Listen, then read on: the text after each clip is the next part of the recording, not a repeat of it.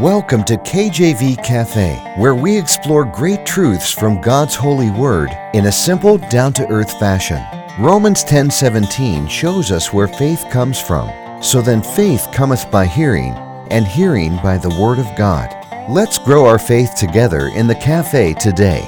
Our program is hosted by Pastor Clark Covington and brought to you by Heartland Ministries. Grab your Bible and a hot cup of coffee or tea and join us now as we explore God's holy word. Thank you for joining me. Good to be back here at the cafe. Welcome to KJV Cafe.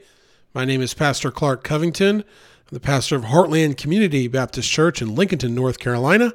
And today, on this KJV Cafe short episode, we are talking about walking in judgment. Walk in judgment.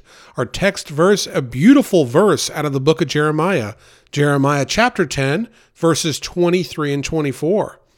O Lord, I know that the way of man is not in himself. It is not in man that walketh to direct his steps. O Lord, correct me, but with judgment, not in thine anger, lest thou bring me to nothing. Jeremiah 10 23 through 24 starts with, O Lord. This, that's 23. 24 starts with, O Lord. This is Jeremiah pleading to God, amen, pleading to God that, that he, God direct his steps because he knows that the way of man, the right way for man, is not in man himself. And he knows that God's correction is good and his judgment is good, but his anger is bad and that he'll bring him to nothing. And I just thought it was a beautiful verse when I read that in my Bible study time, my devotional time with the Lord. I said, Ooh, I got to preach on that, and sent myself a little note. Hey, it's okay to make notes when you read the Bible, amen.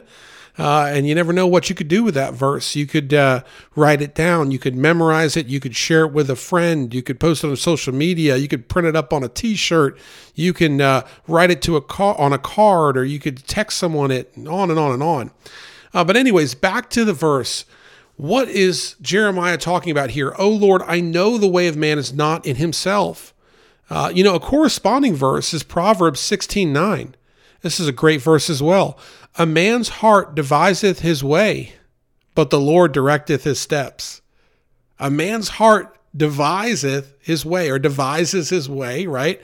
Your heart, oh, it's in my heart to go to you know uh, go to Italy and spend a year eating Italian food in the country and riding my bike. That's in my heart. But the Lord directeth his steps, and the Lord's like, no. You're going to go to this job. You're going to be a witness to these people. You're going to live for me. You're going to work and uh, do what I've called you to do because the end is near and I'm going to call you home and give you eternal peace, eternal joy in paradise. But do do what I've called you to do, right? A man's heart deviseth his way, but the Lord directeth his steps. That's Proverbs 16, 9. So what we learn is that man can't find his own way successfully.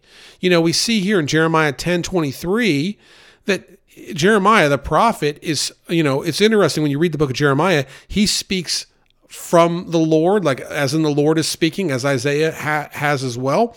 And he also speaks in his own anguish and uh, lamentation and, and, and frustration. He laments and he cries and says, Man, I just can't stop crying. You know, they call Jeremiah the weeping prophet.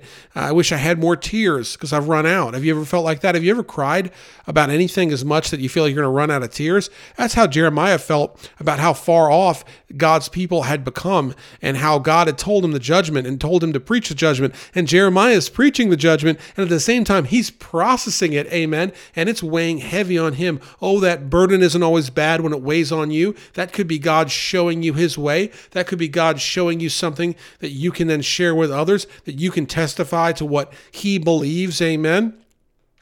Man can't find his own way successfully.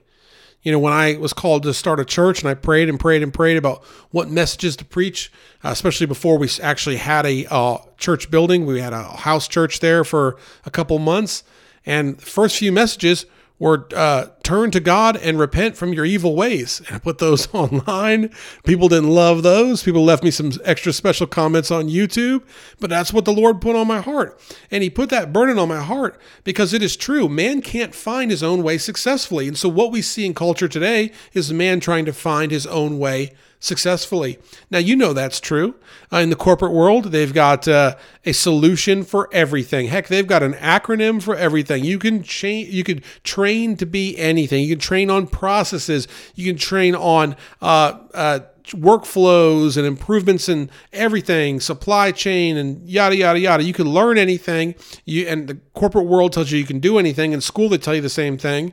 And so it's natural. The natural sinful man's going to come home and say, "Hey, I can find my own way successfully. I don't need God." But man can't find his own way successfully, and that is how man has gotten afar off from God. And that started. When did that start? That started in the Garden of Eden, did it not? Uh, Adam and Eve, yes, Eve ate of the forbidden fruit first, but Adam was to blame. He's the head of the house, he's the man. He ended up eating it as well. And that, from that moment on, sin entered the picture and man couldn't find their own way. Amen. They couldn't find their own way. Imagine Adam and Eve trying to find their own way back to the Garden of Eden. It couldn't happen. They were expelled, they were kicked out. Amen. And we are trying to find our own way today through pagan practices like uh, meditation and uh, all kinds of uh, wickedness out there in the world, new age thinking, relativism, individualism, every ism under the sun. Uh, hey, everyone's saying, look, I've got a God, and that God's called money, and money's going to solve my problems, and money is going to make me look respectful, and money is who I'm going to serve. And the Bible tells us we can't serve God and mammon, amen. So, man, they can't find their own way successfully, though they try. And that's why Jeremiah here is asking God. It's really interesting. Jeremiah is prophesying on behalf of God, and intellectually he's he's he's kind of chewing on the cud. He's thinking of these things, and he's saying, "Wait a minute, God, I know the way of man is not in himself, and it is not in man that walketh to direct his steps. Oh Lord, correct me." Jeremiah is saying, "Correct me." You know that famous verse we always hear: "If my people, which are called by my name, I shall turn from their wicked ways."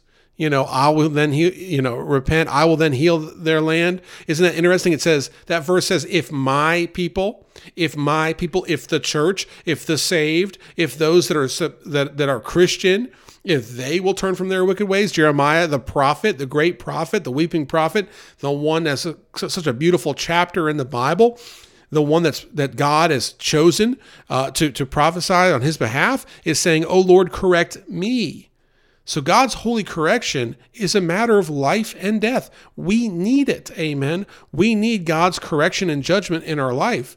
We need to walk in judgment, and that starts with walking to the cross, understanding that Jesus Christ died for our sins. And by that blood atonement, only by the blood of Jesus, amen, are we saved. It's not of our good works, it's not of anything that we have done. Uh, God says to us through His word very clearly, I want you to glory in nothing but the cross. You have nothing to glory about. You have no good thing you can do without me. It goes on, no good tree can bear uh, bad fruit, no bad tree can bear good fruit. The Bible goes on and on about how these two things are incompatible and that man needs that holy correction. It's a matter of life and death. And Jeremiah understands that and is pleading with God, saying, with judgment, please help me.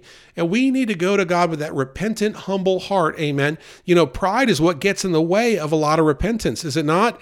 Oh, well, I really don't want to admit this. I don't want to ask so and so to pray for me. I don't want anyone to know that there's this problem. But God knows.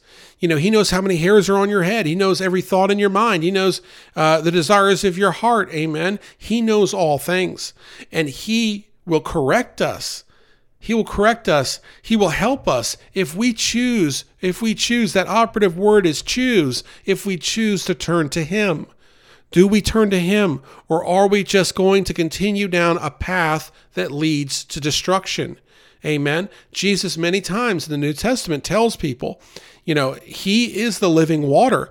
If you drink from him, he will never allow you to thirst again. You will never thirst again. You know, spiritually, we will never be thirsty again when we have Jesus Christ in our life. Uh, you know, when we turn to God, and this is a daily thing, daily taking up our cross, daily dying to self, daily turning to God and saying, I can't do it on my own. Please correct me in your judgment. I need you to direct my steps. I need you to help me. I know I need you to show me your way.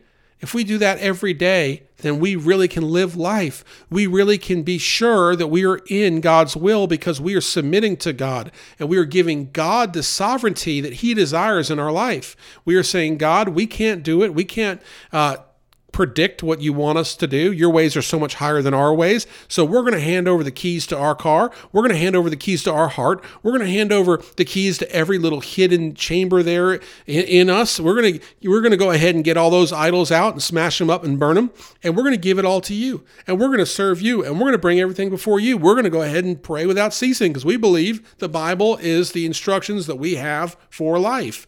And so we're going to do these things, and we're going to receive God's holy correction, which we all need. There's a man I met in church one time that said, um, well, his his relative told me. I said, "How come this man won't go down to the altar?" And they said, "Well, he doesn't think he's ever done anything wrong." I, I said, "Well, Mm, yeah, no, I can relate to that as a younger man. I always would be sitting in the in the back pew there and saying, "Well, the preacher's preaching a lot of other people about their sins. Ooh, this must be a bad group." And then many years later, as the Lord had had uh, convicted me to called me to preach, and I surrendered to preach, then I realized, no, that preacher was square up pre- preaching at me. Amen. And uh, I needed that, but. Uh, we need God's holy correction, and we can't let pride get in the way, and we can't get the let the matters of life get in the way of a matter that is life or death. Finally, here, God's wrath is something we never want to see. Jeremiah uh, 10, verse 24, O Lord, correct me, but with judgment not in thine anger, lest thou bring me to nothing. What does it mean for God to bring you to nothing? Well, there's a lot of layers to that. Number one, he literally could just eliminate you. God can do that in a heartbeat. Do you understand that you are one heartbeat away from dying? As Brother Adrian Rogers used to say, hey, we can die immediate. God could take the breath from us because he's providing it to us. Does that make sense? People will say, oh, uh, you know, Thank God for another year. Thank God for another year. Thank God for another breath, for another heartbeat. He's given it so he could take it. But this also, this verse also could be uh, dealing with bring me to nothing, as in how God will bring the sinner low to show them their need for his salvation and his sanctification. How can a sinner know that they're in need if they don't have any needs? This conversely could be why many are given over to reprobate mind after they've just resisted, resisted, and rebelled and rebelled. And God says, Fine, you want it, you can have it. I'll see you at the judgment, right?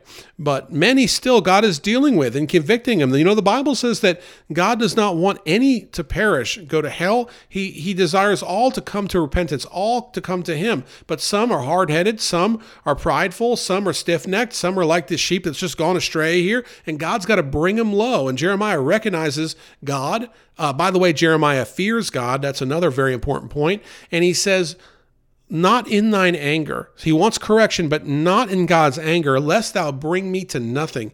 Jeremiah doesn't want to be brought to nothing. I bet you don't want to be brought to nothing. I had a preacher uh, that would always say one time um, over the years, never pray for uh, humility because you don't want God to humble you, you know. And uh, what he was trying to say is, woo, God has a way of chastening those that he loves, you know. And, and some preachers will say, like me, God must really love me because that he doesn't spare the rod, amen.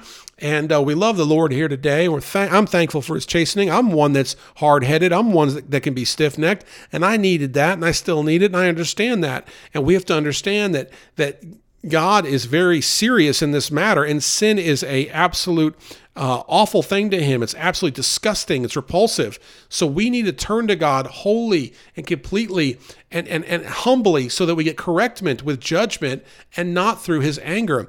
And as we get correctment through corrections through that judgment of God, we will become more like Christ. And that is the goal of our earthly journey here.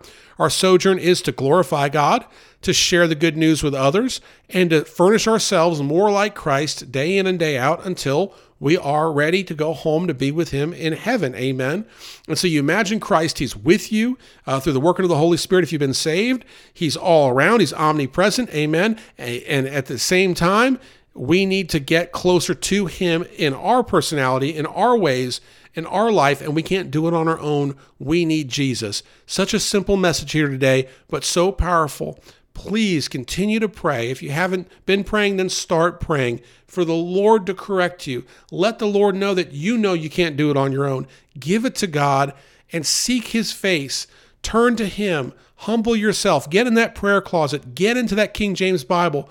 Dig deep and just turn everything over to Him and watch as the potter molds that clay into something you never could have done on your own, into the person He wants you to be that is more like Christ than you were the day before. Thank you so much for listening.